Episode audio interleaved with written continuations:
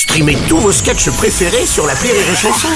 Des milliers de sketchs en streaming, sans limite, gratuitement, sur les nombreuses radios digitales Rire et Chanson.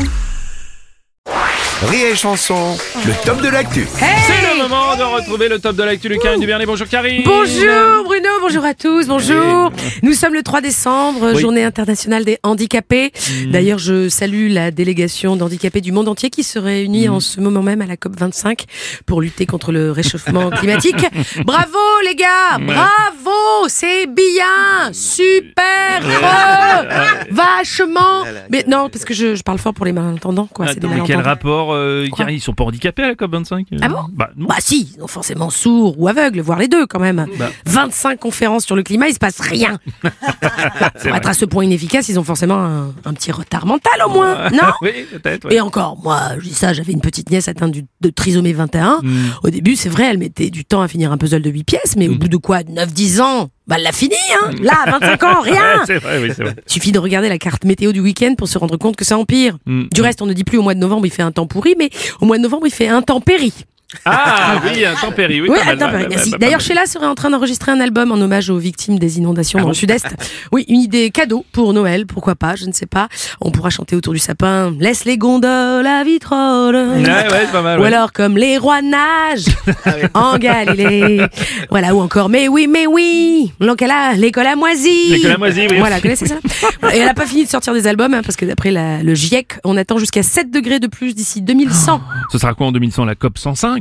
Non, avec 7 degrés de plus, ce sera la syncope, Bruno. Tout simplement. Ouais, c'est ça, en tout cas, la COP 25, elle se déroule à Madrid. 196 pays participants, ce qui représente à peu près 25 000 personnes. C'est pas très éco-responsable tout ça quand même. Si Bruno, si, parce que tous les participants se sont rendus en train ou en voilier jusqu'à Madrid.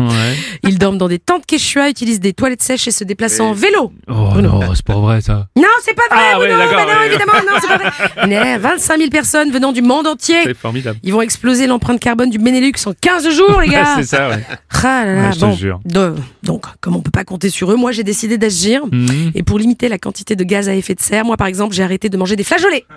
Oui, c'est important, si tu veux. Oui. Je sais, ça vous fait rire, mais en tout cas, ça a fait plaisir à toute ma famille, qui, contrairement à Stéphane Echer, déteste déjeuner en paix. En paix.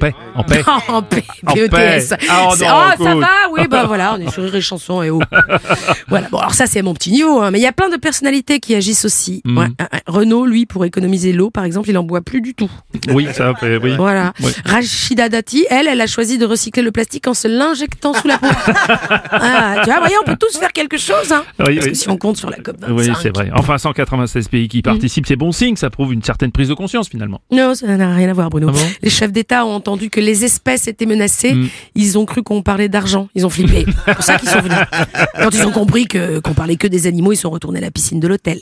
Bien sûr. Non, mais je te dis qu'ils sont sourds, ils sont sourds. Ouais. Alors avec les sourds, il n'y a que le langage des signes qui marche finalement. Je propose donc qu'on fasse tous le même en direction de nos représentants à la COP25. Alors regardez, même à la radio, c'est facile, vous allez comprendre. On ferme le point comme ça. Et hop, on dresse le majeur. Je le connais celui-là. Ils comprendront, ça, c'est universel. Oui. Parce que je sais pas pour vous, mais pour moi, la COP est pleine. Bravo.